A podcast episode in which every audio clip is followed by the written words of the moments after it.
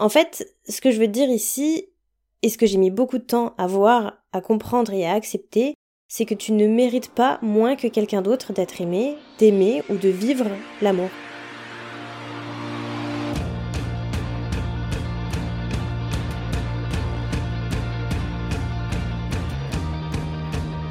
Amoureusement vôtre, épisode 4. Croire en l'amour et s'ouvrir à l'amour.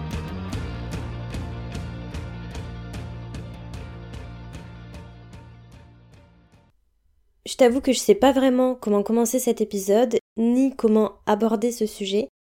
Alors je vais juste me lancer et on verra bien où ça nous mène. Je pense en tout cas que cet épisode va particulièrement être en mode journal intime, encore plus que les précédents. Mais si t'aimes les interventions d'autres personnes sur ce podcast, ne t'en fais pas, parce que j'ai interviewé Elisabeth que tu découvriras à la fin. En fait, je me rends compte que cette thématique de croyance en l'amour, elle est vraiment d'actualité dans ma vie. Du coup, c'est dur de mettre des mots sur des pensées et des ressentis autour de ça, ça remue un peu de l'intérieur. Et je vois que c'est le cas pour pas mal de personnes parce que vous avez été vraiment nombreux sur Instagram à me dire que ce sujet vous intéressait. Je précise dès le début que ça sera vraiment en mode journal intime parce que la croyance en l'amour, c'est vraiment personnel. Elle dépend du vécu, des expériences de chaque personne et je veux pas parler à la place bah, d'autres personnes. Du coup, je vais te partager mon expérience à moi, principalement basée sur l'enchaînement d'échecs, mais je me dis que ça peut peut-être faire écho aux personnes vivant une rupture ou même un divorce, aux personnes qui n'ont peut-être jamais connu l'amour, aux personnes célibataires, peu importe la raison, etc. Bon, pour commencer, je pense qu'il faut que je t'explique un peu mon parcours amoureux. J'ai eu jusqu'à maintenant deux longues relations depuis mes 18 ans, l'une d'environ 5 ans et l'autre d'environ 3 ans. J'ai été vraiment hyper amoureuse les deux fois, mais vraiment comme une folle, c'était viscéral. Pour différentes raisons, ces deux relations se sont terminées par une rupture, et la dernière date de bientôt deux ans. Au début de cette rupture, j'étais pas fermée à l'amour, parce que la rupture s'est pas mal passée. Mais j'étais pas non plus dans une optique de retrouver quelqu'un forcément directement. Je voulais me retrouver moi, profiter de ma vie avec moi, retrouver un quotidien qui me correspond et dans lequel je me sens bien, etc. Du coup, sans chercher à rencontrer quelqu'un, bah, par le hasard des choses et de la vie, j'ai rencontré des mecs. Et au final, le fait de parler avec quelqu'un, de fréquenter, de développer quelque chose vraiment au fur et à mesure, bah, ça m'a fait me rendre compte que finalement, j'étais prête et j'avais envie de revivre l'amour. Le souci, c'est que c'était pas le cas des personnes en face, des personnes que je rencontrais, et c'est là que ma croyance en l'amour a commencé à prendre un coup. En fait, c'est pas vraiment ma croyance en l'amour, parce que je sais que ça existe, je l'ai déjà vécu. Au contraire, j'ai envie de le vivre à nouveau. Et justement, c'est là que c'est compliqué, parce que c'est ma croyance au fait que ça va encore m'arriver qui est impactée. Et même pour aller plus loin, en fait, c'est ma croyance au fait de pouvoir, de mériter d'être à nouveau aimé. Comme je l'ai dit, c'est encore un sujet sensible, donc je vais essayer d'être claire dans mes propos, et je m'excuse d'avance si c'est pas vraiment le cas. Pour en revenir à mon parcours amoureux, du coup, comme je te disais, j'ai rencontré différents mecs, via des applications ou non, et à chaque fois, c'est à peu près le même schéma. Rencontre, flirt, date, et puis on se revoit, on s'écrit, on partage des moments ensemble, ça se développe. Du coup, tu commences à avoir une illusion de couple parce que la personne en face se comporte quand même plus ou moins comme dans un couple, ou du moins te fait te sentir en couple. Et d'un coup, c'est le mur, soit brutal avec un je préfère qu'on en arrête là, clair et net, ou alors pas vraiment assumé, un peu à la Casper, avec un ghost des fois en longueur. Et du coup, depuis deux ans, c'est ça. Je jongle entre les relations, entre guillemets, comme ça, qui se transforment en échecs, et des périodes où, au contraire, j'ai du mal à rencontrer quelqu'un de nouveau. Et deux ans de ça, bah c'est long, et ça a un vrai impact. Déjà, ça impacte ma confiance en moi. Le fait qu'au final, toutes les personnes que je fréquente depuis deux ans ne veulent pas aller plus loin avec moi, bah je me dis que c'est parce que je mérite pas, en fait, qu'on va y aller plus loin avec moi. Je suis pas assez bien, en gros. Je suis la fille sympa et drôle, avec qui on passe des bons moments, mais pas la fille avec qui on se voit construire quelque chose, et ça, bah ça fait vraiment mal. Parce qu'au final, quand t'es pris dans cet euh, engrenage, bah tu te convaincs dans cette vision de toi et t'es persuadé que t'es pas assez bien et que tu mérites pas d'être aimé. En fait, t'es dans un truc où tu crois en l'amour, mais pas pour toi. En tout cas, plus pour toi. Et le souci, aussi avec le fait d'enchaîner des échecs comme ça, ou de vivre une déception amoureuse de manière générale, bah, c'est que ça peut faire tellement mal qu'au bout d'un moment, bah, tu veux plus vivre ça et tu te renfermes face à l'amour. Parce que tu t'ouvres, tu donnes, et tu t'ouvres à nouveau à quelqu'un d'autre, et tu donnes encore, et tu donnes encore, et encore. En fait, tu t'ouvres et tu donnes tellement qu'au bout d'un moment, tu peux plus ou tu veux plus donner et t'ouvrir. Et c'est pas mon cas, mais ça peut vraiment aller très loin chez certaines personnes qui se renferment totalement à l'amour et ne se permettent plus de rencontrer qui que ce soit. Tu peux tomber dans une vision fataliste. C'est comme ça, j'accepte et je me renferme, ça sert plus à rien que je rencontre qui que ce soit de nouveau, vu que ça ne va pas marcher et je vais souffrir. Ce qui rend cette situation encore plus dure aussi, c'est que tu vois ton entourage évoluer dans ses relations. Tu vois d'autres personnes rencontrer quelqu'un avec qui ça marche, et toi t'es là sur le banc de touche. Et c'est d'ailleurs ce que me disait Salomé quand je discutais avec elle pour l'épisode 2. Et j'ai pas pu m'empêcher de me dire que c'était moi le problème euh, que je trouverais pas. Alors moi j'ai toujours eu beaucoup de mal avec euh, en l'occurrence le fait d'être en couple parce que j'ai toujours eu cette euh, petite croyance limitante que c'était que j'y arriverais jamais et que les autres y arriveraient toujours mieux que moi. Et j'avais toujours beaucoup de plaisir à voir les gens en couple et limite à me contenter de ça, en me disant que j'étais pas à la hauteur, que jamais je pourrais créer cette petite bulle euh, avec quelqu'un et que bah tout simplement que je méritais pas. des efforts j'aurais pu en faire, mais vraiment je me je m'octroyais pas le droit euh, personnellement d'être euh, d'être aussi heureuse, je pense.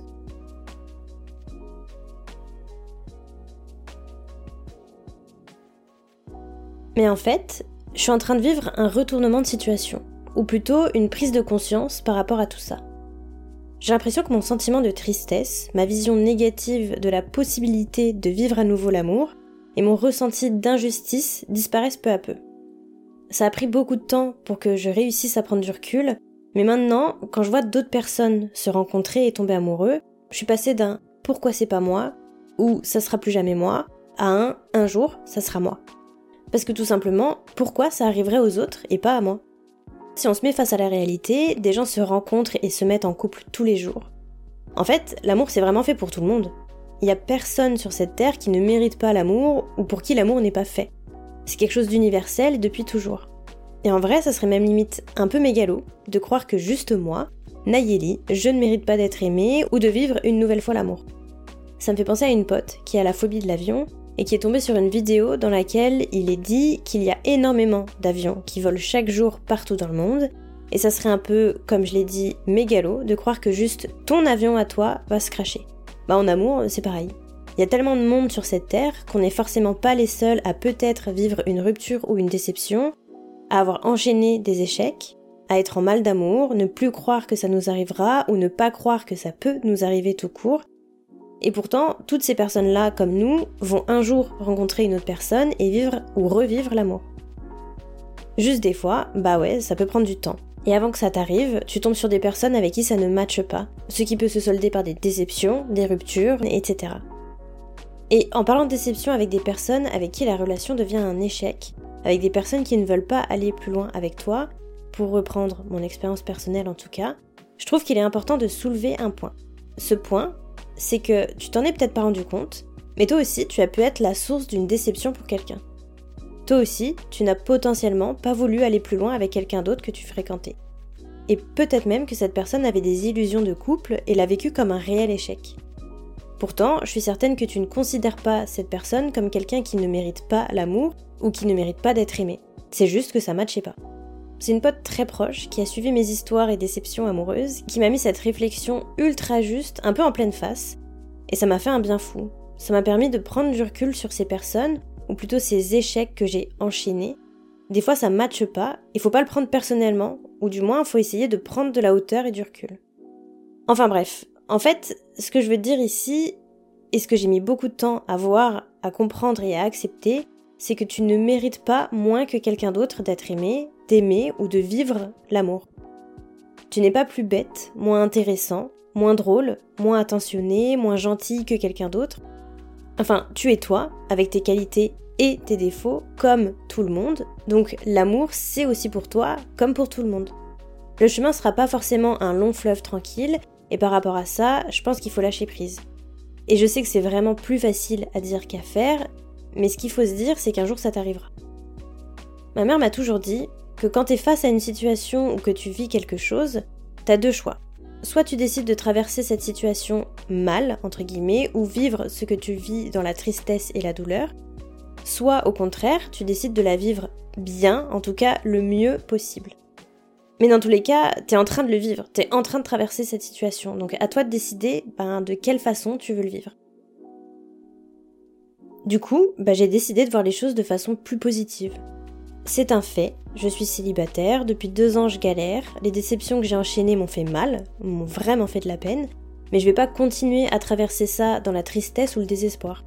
C'est comme ça, je pense même que j'avais besoin de passer par là pour me rendre compte déjà de mon amour propre, qui est en fait quelque chose de super important. Parce que maintenant, je sais que je mérite d'être aimée, je mérite l'amour tout court, mais le vrai amour. Et ce vrai amour, il se fait pas avec n'importe qui. En vrai, maintenant je peux dire que je suis même fière d'avoir vécu ces déceptions, parce que je sais que c'était juste des personnes qui n'étaient pas faites pour moi, pour qui je n'étais pas faite, et dans le futur, je saurais le reconnaître et je saurais m'écouter. Et tu sais quoi? Depuis que j'ai cet état d'esprit, je suis bien plus heureuse et épanouie.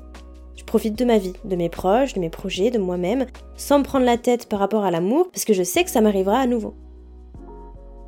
Alors attention, je fais absolument pas une leçon de vie en mode t'es triste, bah arrête, parce que je sais que c'est des périodes qui peuvent être très dures, et même encore maintenant, malgré mon discours, j'ai des phases où la tristesse et le désespoir reviennent un peu à la surface, et c'est normal.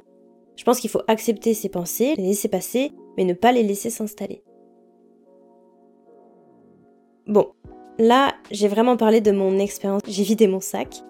Mais pour terminer cet épisode, j'avais à cœur de te laisser découvrir Elisabeth, qui m'a partagé son expérience d'ouverture à l'amour après une rupture. Donc moi c'est Elisabeth, euh, j'ai 23 ans, euh, je suis étudiante euh, dans la com, comme pas mal de monde finalement. Je vais essayer d'être la plus... la plus claire. Donc voilà, en gros, tout a commencé en 2022, mai 2022, quand je suis rentrée d'Autriche, et, et que pour les retrouvailles avec ma meilleure amie, on est allé en soirée. Et c'est là-bas où j'ai rencontré cette personne, et bah, qui va s'appeler Henri. Allez, pas pour Henri. Il va s'appeler Henri. Euh, mais Henri qui était pas du tout français, hein. mais euh, ça je le dirai après.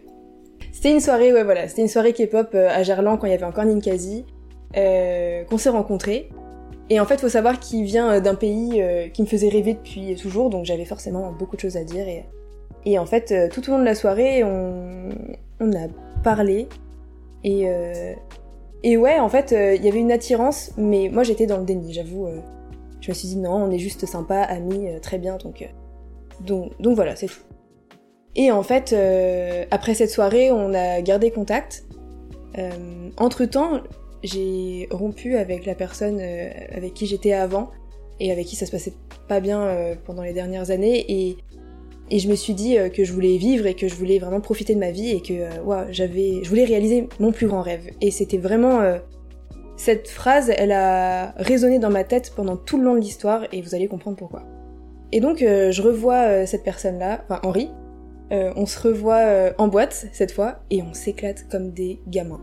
Vraiment, et c'est la première fois que ça m'était arrivé de m'éclater comme ça et c'était facile, c'était naturel et, et puis on s'est embrassé et, et après, après cette soirée-là en fait, comme je l'ai dit, il n'était pas français en fait, donc Henri a dû rentrer chez lui au Japon.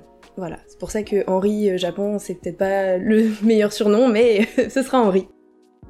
Et euh, après, en fait, on a continué à parler, mais naturellement, euh, pendant deux, trois semaines. Et après, on commençait à s'appeler carrément, et il y avait une vraie relation qui, qui se posait. Et, et en fait, on, avait, on était vraiment, vraiment motivés dès le début parce que lui était obligé d'attendre jusqu'à minuit pour m'appeler. Et moi, je l'appelais juste après le travail. Et donc, euh, et en fait, comme ça, ça évolue assez rapidement, euh, et au bout d'un mois, on a décidé de se mettre en couple. On, s'est dit, mais au pire, c'est pas grave, euh, viens, on teste. Et donc, on a testé. Et c'est là j'ai commencé à avoir une relation à distance avec Henri, avec 7 heures de décalage horaire. Et on a fait ça pendant 7 mois, finalement. 7 longs mois. On se rend pas compte, mais 7 mois dans une relation à distance, c'est très long. Et c'est là où on voit qu'il y avait vraiment des liens forts, parce que tu fais ça, tu fais pas ça avec n'importe qui, en fait. Et au bout de 7 mois, en fait, euh, on a décidé de se voir. Donc, euh, on avait organisé tout ça et, euh, et, je suis partie au Japon le voir. Donc, je suis partie en janvier 2023 et je suis partie juste 9 jours. Donc, j'arrive là-bas, je le revois après 7 mois où on s'est juste vu en. On s'est juste vu en Skype, mais on passait des heures, on a c'était vraiment très spécial quoi parce que c'est comme si je le connaissais depuis très très longtemps et en même temps euh, ça devait être la troisième fois que je le voyais en vrai. Euh, c'était très impressionnant et en plus il faut savoir que je suis arrivée là-bas au bout de ces sept mois et j'ai rencontré sa famille euh, parce qu'il vivait encore chez sa maman donc j'ai rencontré sa maman, j'ai rencontré sa grand-mère. J'arrive dans sa famille et, euh, et donc ils sont super accueillants avec moi. Enfin sa maman elle est elle m'a fait des cadeaux mais hyper personnels. Euh, j'ai eu des baguettes avec mon prénom gravé en japonais euh, sur bah, des belles baguettes quoi. Et en fait, dès les premiers pas là-bas, euh, déjà je réalisais mon rêve et je réalisais encore plus mon rêve parce que je voyais mon copain de l'époque, donc j'étais vraiment au summum. Vraiment là, j'étais au, au septième ciel et j'étais folle amoureuse. Et ça s'est concrétisé quand je l'ai vu en plus. J'ai vraiment eu ce cette réalisation que, enfin, waouh, ouais, si, je suis bien amoureuse, euh, ces sept mois, c'était vraiment quelque chose. Euh, enfin, c'était vrai en fait. Et c'est quelque chose que tu peux pas te rendre compte avant d'avoir vu la personne. Tu dis c'est digital, c'est faux, c'est tu, mens, et en fait, pas forcément. Et voilà, donc c'est le début de mes vacances, de mes neuf jours qui, qui vont passer étonnamment très lentement. Très très lentement, et pourtant très rapidement, c'est un parallèle, mais en fait, euh, tous les jours c'était une aventure. Puisqu'on a fait quand même trois villes différentes, euh, j'ai vu euh, les festivals, euh, tu sais, très traditionnels de début d'année. J'ai mangé plein de trucs. Et donc en fait, je me suis rendu compte, enfin on s'est rendu compte parce que c'était mutuel, hein, que chaque jour était très très spécial. Il y avait toujours un truc un peu hors du commun qui, qui se passait et bah entre nous ça se passait très très bien. On rigolait tout le temps, pareil comme des enfants. Bah il était très romantique aussi, moi aussi. Enfin vraiment, il y avait tout un toute une ambiance et en même temps je réalisais mon rêve et donc c'était vraiment énorme et ce que j'ai ressenti euh, à ce moment-là c'était bah en fait j'ai besoin de rien d'autre. Voilà là on voit que bah mes sentiments étaient très très forts. J'ai eu des sentiments très très forts. Mais forcément euh, comme les 9 jours euh, étaient quand même courts c'est une grosse semaine bah on a eu on a eu les adieux. Donc re-adieu avant une longue, longue période. Et donc forcément c'était dur, c'était triste surtout, mais triste en, sachant qu'on avait quand même bien profité. De nous deux, euh, on était tout le temps collés en fait.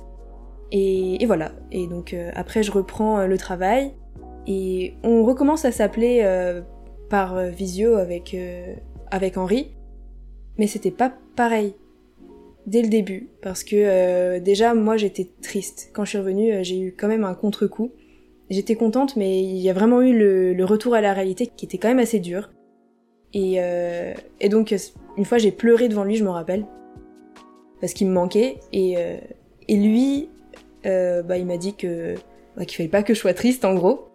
Et, et je sais qu'il m'a dit ça parce qu'il, enfin, par bienveillance, tu vois, parce que ça a duré quand même longtemps. Je pense que j'ai passé un mois à réaliser tout ça. Et au fur et à mesure, je me suis rendu compte que la communication était différente avec lui, et euh, on était, on devenait de plus en plus fatigué.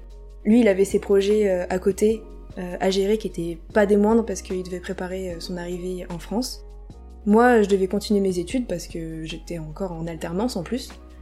Et, donc il y a eu un peu de distance quand même parce que entre ma tristesse un peu et lui ses préoccupations, il y avait des moments où on n'arrivait plus vraiment à communiquer. Et au fur et à mesure, il y a eu de moins en moins de compréhension et juste du changement en fait. Je pense que on avait vraiment vécu ce qu'on voulait vivre et après c'est comme si on savait plus trop. On était dans le brouillard. À un moment donné, euh, peut-être qu'on voulait vivre ensemble et après non en fait je suis pas sûre et puis ce qui est normal. Mais tout ça en fait, euh, ça m'a beaucoup beaucoup touché parce que comme euh, je l'ai dit avant, mes, mes sentiments, ils étaient vraiment au maximum et, et je m'étais même imaginé beaucoup de choses après, je m'étais imaginé un futur avec lui. Et euh, le fait que ça se dégrade aussi rapidement et, euh, et en peu de temps sans que je puisse faire quoi que ce soit, et même quand j'essayais de rattraper les choses, euh, ça marchait pas. Et donc ouais, j'ai eu une période comme ça où j'étais assez triste, jusqu'au moment de crise en fait, parce que comme ça, ça a jamais vraiment repris, ça a éclaté sur une, une énième dispute, parce qu'on se disputait beaucoup vers la fin quand même. Et, et cette dispute, donc chacun a ses torts, et, et c'est moi qui ai enclenché la rupture. C'est moi qui en avais marre. Parce que Enfin, sur le coup, ça s'est arrivé très rapidement, mais en fait, je m'étais rendu compte que c'était que j'étais plus moi et que je faisais que euh, que de penser à lui et que je m'étais complètement oubliée et j'avais accepté ça pendant des mois et des mois et je suis arrivée comme un enfin j'ai eu comme un un élan de survie et je me suis dit non en fait je me rappelle ce jour-là j'étais comme une loque sur mon lit euh, il était 11 heures j'étais même pas encore euh, habillée ni rien et, j'étais là à me morfondre. Et là, je me lève et je me dis, mais non, euh, là, on était en plein dans la dispute, donc il avait décidé de plus me répondre et je me suis dit, je vais pas me laisser faire. Et j'ai dit non. Et j'ai trouvé comme moyen de tout arrêter. Alors, je ne vais pas juger de si c'est bien ou pas, mais maintenant, avec du recul, je me dis que, que j'ai bien fait et que, et c'est ce qui me donne confiance en moi, en fait, parce que je sais que j'arrive, que quand j'arrive à un moment où je peux plus, je sais dire non. Et donc c'est très dur parce que euh, parce que lui était il était tout de suite d'accord avec cette situation et, euh, et je l'ai eu un peu en travers de la gorge. Euh, en fait, je me suis sentie obligée de dire stop aussi à sa place. C'est comme si j'avais dû j'avais dû rompre. J'ai dû rompre pour nous deux. Parce que même lui, il allait pas bien. Et ça lui allait plus. C'est comme ça qu'on a eu de la distance d'ailleurs. Et, et ouais, ça faisait lourd à porter et je pense que j'étais la personne qui voulait le moins rompre. Mais j'ai dû le faire. Et, euh, et c'est là où bah, voilà, j'étais très très triste. Et euh, j'étais encore amoureuse surtout. Et euh, après, les jours qui suivaient, comme j'avais dit à, ma mère, qui elle aussi s'inquiétait vers la fin, je me rappelle que ce que je lui disais au tout tout début, c'était Mais maman, est-ce que je peux continuer à l'aimer quand même? Ça, ça craint pas, moi je veux pas arrêter de l'aimer, je peux pas en fait. J'étais vraiment encore très très amoureuse.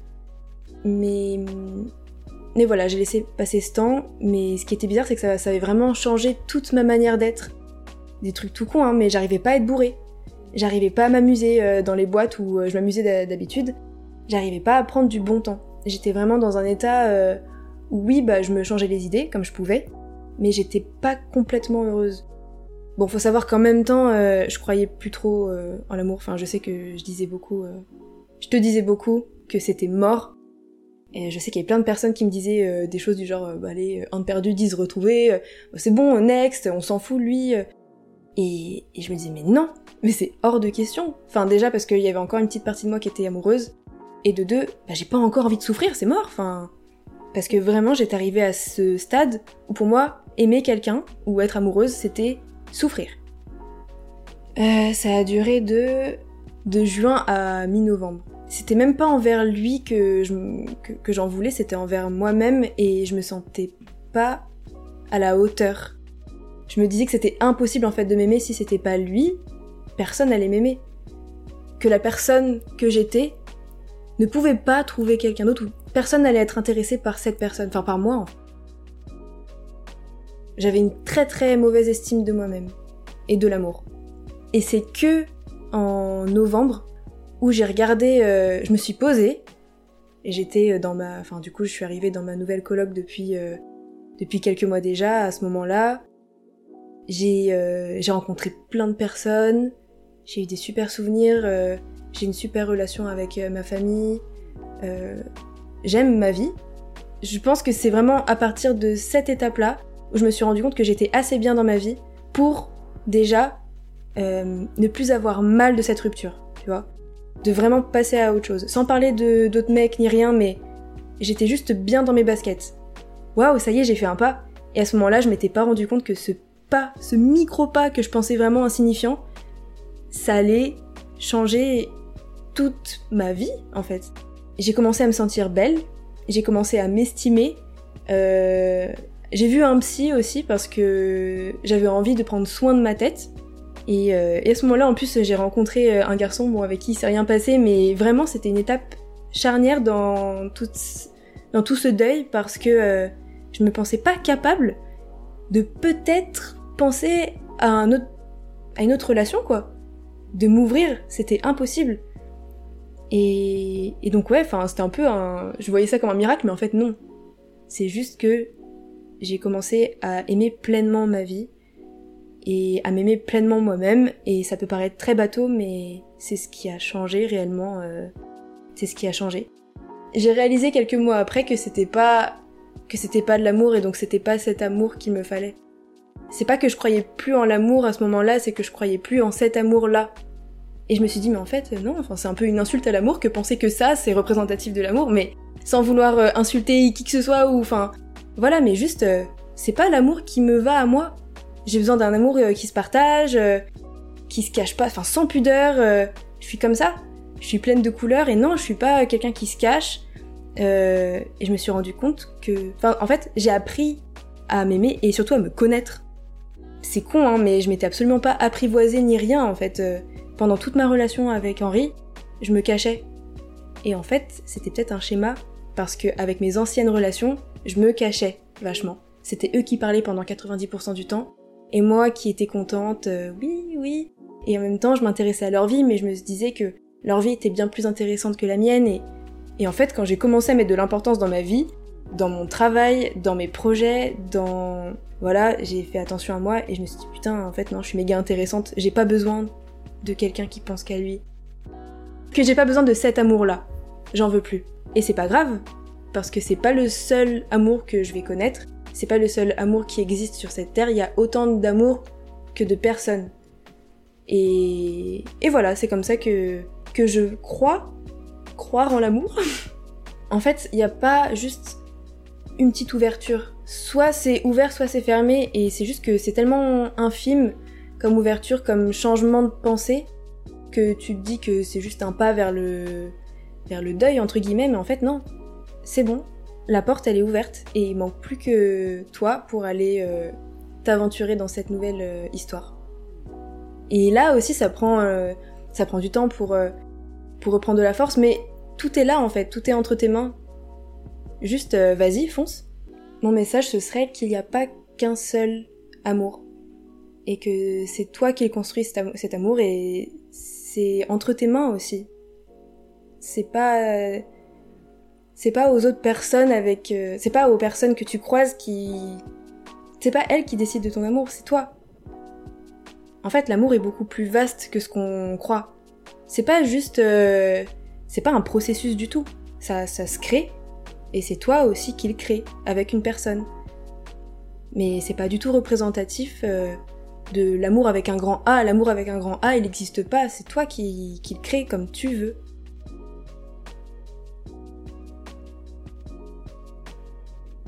J'espère vraiment que cet épisode t'a plu. On se retrouve dans deux semaines pour parler des schémas amoureux avec une invitée spéciale. Prends soin de toi, amoureusement vôtre.